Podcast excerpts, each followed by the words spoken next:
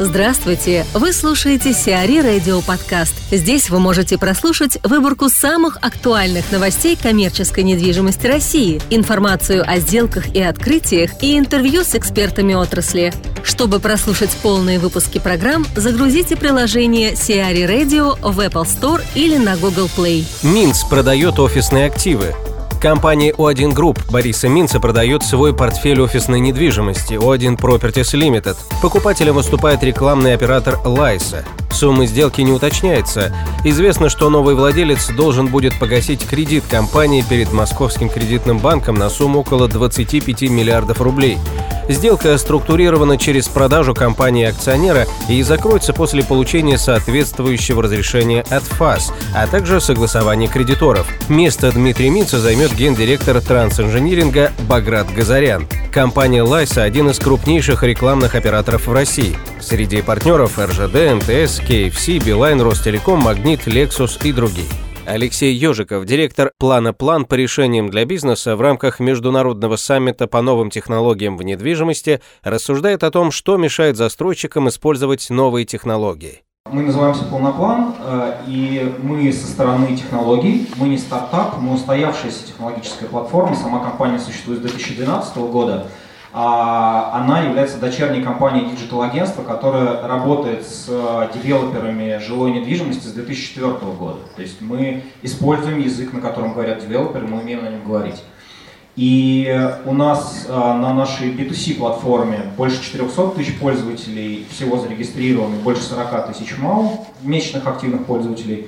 И в B2B направлении у нас больше 60 клиентов в России. Это застройщики, которые заказывают у нас 3D-планировки э, квартир, мы это делаем, и 5 клиентов в Германии, 2 клиента в Казахстане. То есть мы можем сравнивать э, разные страны и смотреть, как, как это устроено э, на разных рынках. Кроме того, мы являемся сопредседателями Real Estate Committee в Virtual Reality and Augmented Reality Association. Это глобальная ассоциация, которая объединяет больше 3,5 тысяч компаний, которые занимаются VR. То есть с этой стороны нам тоже есть что сказать.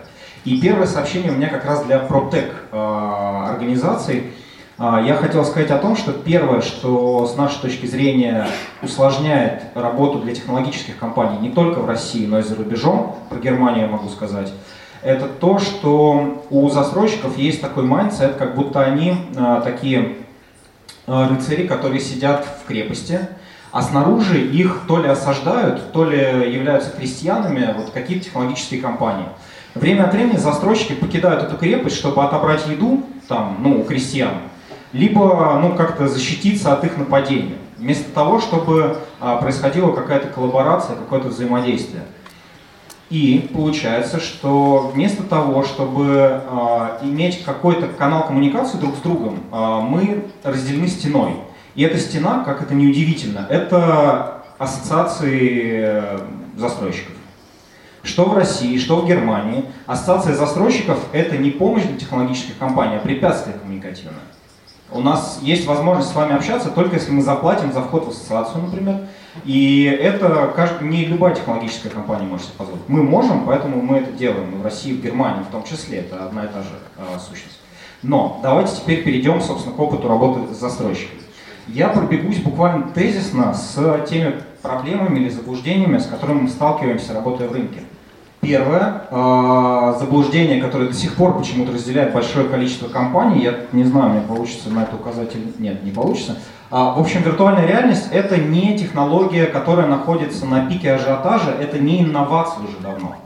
Виртуальная реальность находится по циклу Гартнер на склоне избавления от недостатков. Это означает, что это устоявшаяся технология, если быть более точным, это спектр технологий спектр технологий, который объединен с 3D-визуализацией, с другими инструментами визуальной коммуникации с потребителем, либо коммуникации внутри бизнеса, как мы видели на примере в предыдущем докладе. То есть это спектр технологий. Второе. А, из-за того, что мы находимся на склоне избавления от недостатков, все, что было неэффективно в VR, уже умерло. А то, что выжило, относится к двум крупным блокам. Первое прекрасно было описано как раз-таки в э, предыдущем докладе. Это ABC, да? это такое бизнес-применение для э, проектирования и строительства. И второе, это то, что представляю я, это VR в marketing and sales. И в этом направлении у застройщиков России, я подчеркиваю, России, в Германии мы этого не наблюдаем. Есть одно огромное проблематичное заблуждение. Российские застройщики фокусируются на технологии, а не на своем конечном потребителе. А российский застройщик рассматривает VR как а, способ выделиться перед конкурентами, причем очень часто не в глазах покупателя, а, ну, я пытаюсь какое-то слово подобрать, ну, там, не знаю, в кулуарах, что у тебя вот VR не очень, а у нас вот такой вообще классный. А, например, когда застройщик пытается создать самое технологичное решение – Э, вместо того, чтобы сделать то решение, которое поможет в коммуникации с потребителем, поможет ему увидеть его будущую квартиру, вселиться в нее, увидеть там объемы пространств. Вместо этого делают сборки, в которых можно в Кигельбан поиграть в квартире. Зачем человеку играть в Кигельбан в виртуальной квартире, если он пришел выбрать какую-то из там, 10 планировок вашего ЖК? Большой вопрос. И э, давайте теперь э, пройдемся по нескольким кейсам, э, которые от наших клиентов и я хочу после этого сфокусироваться на проблемах, с которыми мы сталкиваемся, кроме вот этой. Важно понимать, когда вы заказываете VR Experience, что российский потребитель — это человек, у которого, скорее всего, даже своего карборда нет. А у него очень-очень... А? Что такое картборд? А, картборд Мне кажется, для нашей аудитории а, это тоже будет полезно. Да-да, прошу прощения. Картборд — это картонные очки виртуальной реальности или пластиковые очки виртуальной реальности, в которые вставляется смартфон. Вот у российского потребителя своего такого нету, скорее всего. Смартфон у него старенький Android или iPhone, поэтому делать какие-то сложные сборки для мобильного VR не имеет смысла. И что самое важное, мы это видим до сих пор, скорее всего, у него еще нет вообще никакого опыта виртуальной реальности. А, и поэтому как раз таки это одна из причин, по которой вам не нужно делать супертехнологически совершенное решение. Вам нужно делать достаточное технологическое решение, которое будет помогать решать коммуникативные задачи с клиентом. Кейс. Первое. Это жилой комплекс Венский квартал в Астане. А, для них мы реализовали а, планировки всего жилого комплекса, он в несколько очередей сдается. И первое, про что я хотел сказать, что ну, вот это сайт застройщика, он, ну, тут он не будет листаться, но, в общем, на этом сайте, на карточке квартиры, есть э, разнообразный 3D-контент по поводу каждой квартиры. Каждая уникальная планировка с панорамным туром. Э, у многих застройщиков возникает вопрос, зачем это нужно вообще? И сейчас мы до этого дойдем. Э, застройщики хотят гарантии конверсии. Это просто бронебойная вещь, э, болезненная. Я коснусь этого момента. А, гарантии конверсии у нас нет, но мы провели честное АБ-тестирование. А, карточки квартиры были э, только с 2D-планировкой и с полным виджетом, с 3D-планировками и виртуальными турами. И мы увидели, что хорошо растут а, поведенческие факторы, глубина просмотра, время на сайте. На страницу контактов после карточки квартиры вообще в два раза чаще стали переходить при наличии 3D-контента. Это понятно, что может очень сильно зависеть от застройщика, но факт. И конверсия в звонок с карточки квартиры по разным кнопкам, там, заказать обратный звонок, посмотреть телефон, увеличилась на 10%. Это означает, что где-то на 9% снижается стоимость звонка. Но очень важно, что это вообще говоря не главное. А, VR-опыт и э, вообще VR-инструментарий – это инструмент коммуникации с застройщиком. Это не инструмент конверсии в сделку. И эту вещь не понимают почти все застройщики в России. При том, что в Германии это почему-то понимают. Я не понимаю, почему это происходит. Что интересно, а, в международной ассоциации мы начали проводить глобальные исследования, и здесь я показываю цифры по российскому срезу. Это чисто данные по российским покупателям квартир. 40% а, подтверждают, что панорамные туры, которые я показывал на прошлом слайде, играют важную роль в принятии решения о покупке, и есть так называемый, мы случайно это обнаружили, эффект первого предъявления. Если ранее в процессе поиска покупатель уже видел панорамные туры, а, или если застройщику, которого он уже купил, предлагал ему панорамный тур, то этот процент резко вырастает. То есть если люди уже сталкивались с панорамными турами раньше в поиске, то они начинают ценить их гораздо больше. Это говорит о том, что это достаточно важный контент. Второй кейс – это про выставки. СПБ «Реновация» – это один из крупнейших застройщиков э, в Санкт-Петербурге. И э, с нашим контентом они его используют в основном на выставках для демонстрации квартир э, в условиях очень высокой проходимости стендов. Э, они раздают брендированные картборды и с помощью смартфонов, которые принадлежат менеджерам по продажам, они демонстрируют панорамные туры, либо дают просто людям посмотреть, которые проходят мимо. Там нет точных цифр, но отсюда, из всего этого текста, я хочу подчеркнуть, да, что вот это заявление самого застройщика, что в таких сложных условиях высокой проходимости VR и 3D-очки позволяют обрабатывать в одну единицу времени довольно большое количество клиентов. К сожалению, нам не предоставили цифры, но это обратная связь. А, что мы видим из того же глобального исследования? Что 55% покупателей квартир подтверждают, что подобный контент помогает им сравнивать предложения от разных застройщиков. Это та задача, которая решается на выставках, одной из ключевых. То есть в вашем офисе продаж застройщик не сравнивает вас с другими, ну, либо не, не так явно, а на, э, на выставке это способ отстроиться от всех остальных, кто находится вокруг. И среди тех, кто видел панорамные туры, доля, которая настолько высоко его оценивает, увеличивается еще на 10%. Третий кейс – это пермский застройщик Орса Групп, достаточно известный в регионе. А, для них мы тоже полностью обеспечили весь контент и панорамные туры и VR-сборки, а, если, если мне память не изменяет. И это генеральный директор Орса Групп говорит о том, что несмотря на то, что они своих покупателей оценивают как достаточно консервативных, они говорят о том, что VR для них работает, но что они осознали в процессе работы? Они использовали наш контент для продажи, уже полностью распродали 3 ЖК. Что внедрять VR нужно постепенно, а сами технологии докручивать. Вот я еще сейчас на этом остановлюсь. А, и опять же, по тому же исследованию, ссылка на него будет в конце, кстати. А, существует такой миф, что VR нужен молодой аудитории, что, дескать, это вот такие поколения Y, которые очень любят вот все эти шалобушки и 3D, а, значит, более взрослым, кто платит э, деньги за квартиры, это не надо. Так вот, наше исследование показало абсолютно обратную ситуацию. Как раз-таки более взрослая аудитория э, довольна тем, что у нее снимают опасения с помощью визуальной коммуникации. Михаил Могилевский, генеральный директор НПО «Аналитика» в рамках Международного саммита по новым технологиям в недвижимости рассказывает о технологиях в ритейле. Соответственно, мы, несмотря на название компании, мы стараемся не произносить слово «аналитика», потому что это же скучная вещь, но, с другой стороны, нету такой волшебной кнопки увеличить продажи в два раза. Мы рассматриваем инструмент аналитики для ритейла как некий как некий, возможность выкрутить 3% эффективности из персонала, из маркетинга, из витрины, из мерчендайзинга и так далее, и так далее. Я проскочу ритейл, э, в котором можно показывать кучу всяких красивостей, как люди двигаются между разными э, отделами, магазинами и так далее. Перейду все-таки то, что делается для торговых центров.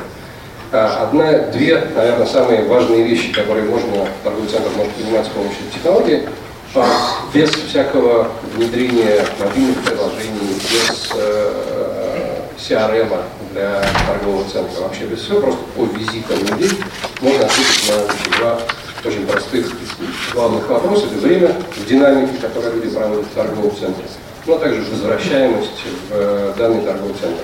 Если сенсор стоит не только в общих зонах, но и в э, различных арендаторах, вы можете посмотреть еще несколько интересных характеристик, таких как среднее количество арендаторов, которые люди посещают за визит, ну и, в общем, синергию э, арендаторов внутри конкретного торгового центра. Вот, вот такая жуткая картинка. Слева список арендаторов, справа список арендаторов. Это пути из в. Если я встаю на Big Size, я понимаю, что из них столько-то людей идет в магазин такой. Встаю на Вольтеру, в Вольтеру, оказывается, приходит 10% из Остин, 0% из и так далее. Первый раз, когда мы это сделали в одном из торговых центров, мы увидели, что самый большой переход оказался не по магазину Big Size, а KFC. Что а, это было, это было примерно 5 лет назад, находилось в а, стадии тестирования, но а, после этого тестинга мы, в общем, поняли, что тестировали в домашних условиях, оттестировали это в достаточной степени точность перехода. Вот, соответственно, э, здесь вот как раз хочу сконцентрироваться на кейсе, который на этой неделе э, один из наших заказчиков, э, группа АНД, это торговый центр Калужский фестиваль, Смоленский пассаж, Калейдоскоп. Они представляли на конференции Marketing One как раз по, по нашим данным. Смоленский пассаж, просто напомнить для тех, кто вдруг забыл, это прям очень чувствительная аудитория, очень высоко обеспеченные. Соответственно, сейчас, расскажу, что, что здесь что. Задачка, которая там была поставлена, это посмотреть в динамике, а что же там происходит с измен... в связи с изменениями перекрестка, который был зеленым перекрестком, который стал просто перекрестком, начало казаться, что там изменился народ, который там ходит. Нас попросили посмотреть в динамике. Мы, э, мы не стоим в арендаторах, мы стоим только в общих зонах. Для нас зона – это этаж. И можно было посмотреть, что сколько людей из э, цоколя, то есть из перекрестка, переходит в остальную часть торгового центра. Оказалось, что в феврале 2016 года 70% ходило из перекрестка в остальную ТЦ переходило 30%, а на первый этаж 23%. А в мае 2017 года уже было 12% и 8%. Ну, то есть, в общем, достаточно неприятный вывод, да, что аудитория сильно изменилась. Но если мы вдруг незаслуженно обидели перекрестки, то стараемся посмотреть, что было в феврале, как люди в перекрестках ходили. Феврале 16 73 с улицы, а в мае 17 83 приходило с улицы. Ну, то есть мы не ошиблись, да, что есть куча тех, которые приезжают вообще только ради перекрестка, а те, кто пронюхали, что там 30 минут все бесплатная парковка, прям все. Вот, соответственно, к чему это привело? Вот среднее количество зон за визит в течение э, 17 месяцев. Было 1,77, стало 1,34. Это прям плохо. А вот что случилось со средним временем пребывания за эти 17 месяцев. Это реальные цифры, которые там, на этой неделе рассказывали, которые там, позволили сделать увеличение. Ну, э, соответственно, там понятные выводы э, про отсутствие синергии перекрестка с остальными арендаторами, э, что в общем, с их стороны приводит к решению о замене арендатора. Значит, дальше оказалось, что тот же самый движок, вообще говоря, оказалось, что можно использовать для измерения эффективности мероприятий. Нас на это а, натолкнули автобренды, которые строят где-то 10-дневный тест-драйв или принимают должники своими 4 на 4 а, мероприятиями на несколько дней, собирают там большую аудиторию, а так как мы стоим еще одновременно во всех а, а, дилершипах этого бренда, то мы потом смотрим физическую доходимость, сколько людей, которые были на этом промо-мероприятии, сколько, они, а, сколько из них дошло до каждого из дилеров. Также а, наш заказчик а, это компания Adidas, а, соответственно, которые финансировали, спонсировали, всяко участвовали в московских марафонах, и в том числе измеряли, сколько людей из тех, которые были на марафонах, сколько из них затем дошли до ранлабов и вообще сколько из них пришло в магазин Adidas. Adidas Reebok, Adidas Kids, Adidas Originals. Ну, то же самое ничего не мешает использовать в общем и для наружной рекламы. Если наш сенсор стоит на наружке, а, то в общем можно измерить физическую доходимость от ранее неизмеримой или измеримой странными способами из прошлого века измеримой наружки сколько людей, которые видели Nissan Qashqai, нашли до дилера Nissan такой-то. Я к этому слайду еще вернусь. А, значит, есть, в общем, основное, это связка онлайн и офлайн. Да? Есть, если посмотреть с точки зрения рекламодателя, то есть две основных мечты. Первое, вот если сейчас вы наберете в браузере купить холодильник, вас дальше начинают бомбить этим, этим холодильником в следующий месяц. Вот было бы здорово, если бы можно было сделать так, что человек пришел в отдел холодильников, постоял, ничего не делал, ничего не искал, не подключался, а потом в digital е его все-таки начинают бомбить теми же самыми холодильниками. То есть было бы здорово, если первое делают уже и без нас, то вот второе делают, делают с нами. То есть хочется взять аудиторию, которую собрали в офлайне, и как-то загнать этих людей в онлайне, в соцсетях, рекламу и так далее.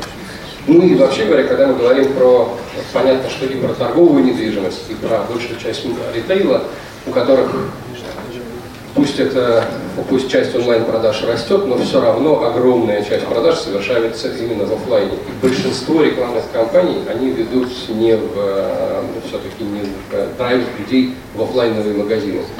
Когда драйвите людей в офлайновую локацию, то вам в общем не интересно, сколько раз там люди кликнули на что-то, а интересно, как конвертировалось из показа в визите.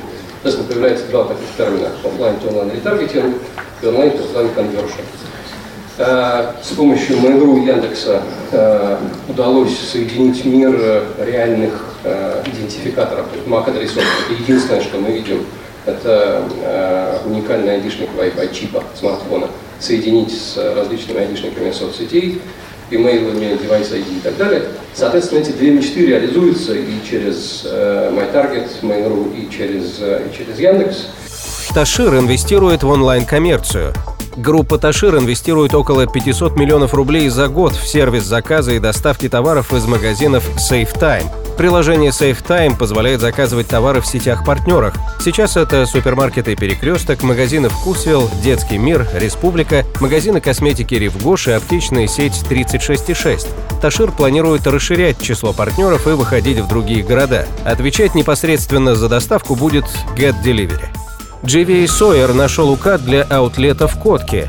Компания JVA Sawyer, реализующая в Финляндии проект «Котка Старый порт», заключила договор с международным оператором Freeport. Freeport возьмет на себя управление дизайнерским аутлет-центром в рамках проекта комплексного развития территории. На сегодняшний день под управлением компании находится 14 действующих аутлет-центров общей площадью 250 тысяч квадратных метров в 10 странах мира. Сейчас идет строительство первой очереди аутлета, общая площадь которого составит почти 20 тысяч квадратных метров. Среди арендаторов – ведущие международные бренды. Первый этап строительства будет завершен к концу 2019 года. Объем инвестиций в реализацию первой очереди проекта составит 53 миллиона евро. Сиари Радио. Эксклюзивные рубрики «За и против», «Ноу-хау», «Ремейк», «Новые форматы». Слушайте в полных выпусках программ в приложении Сиари Radio. Приложение доступно в Apple Store и на Google Play. Более подробная информация на сайте siari.ru slash radio.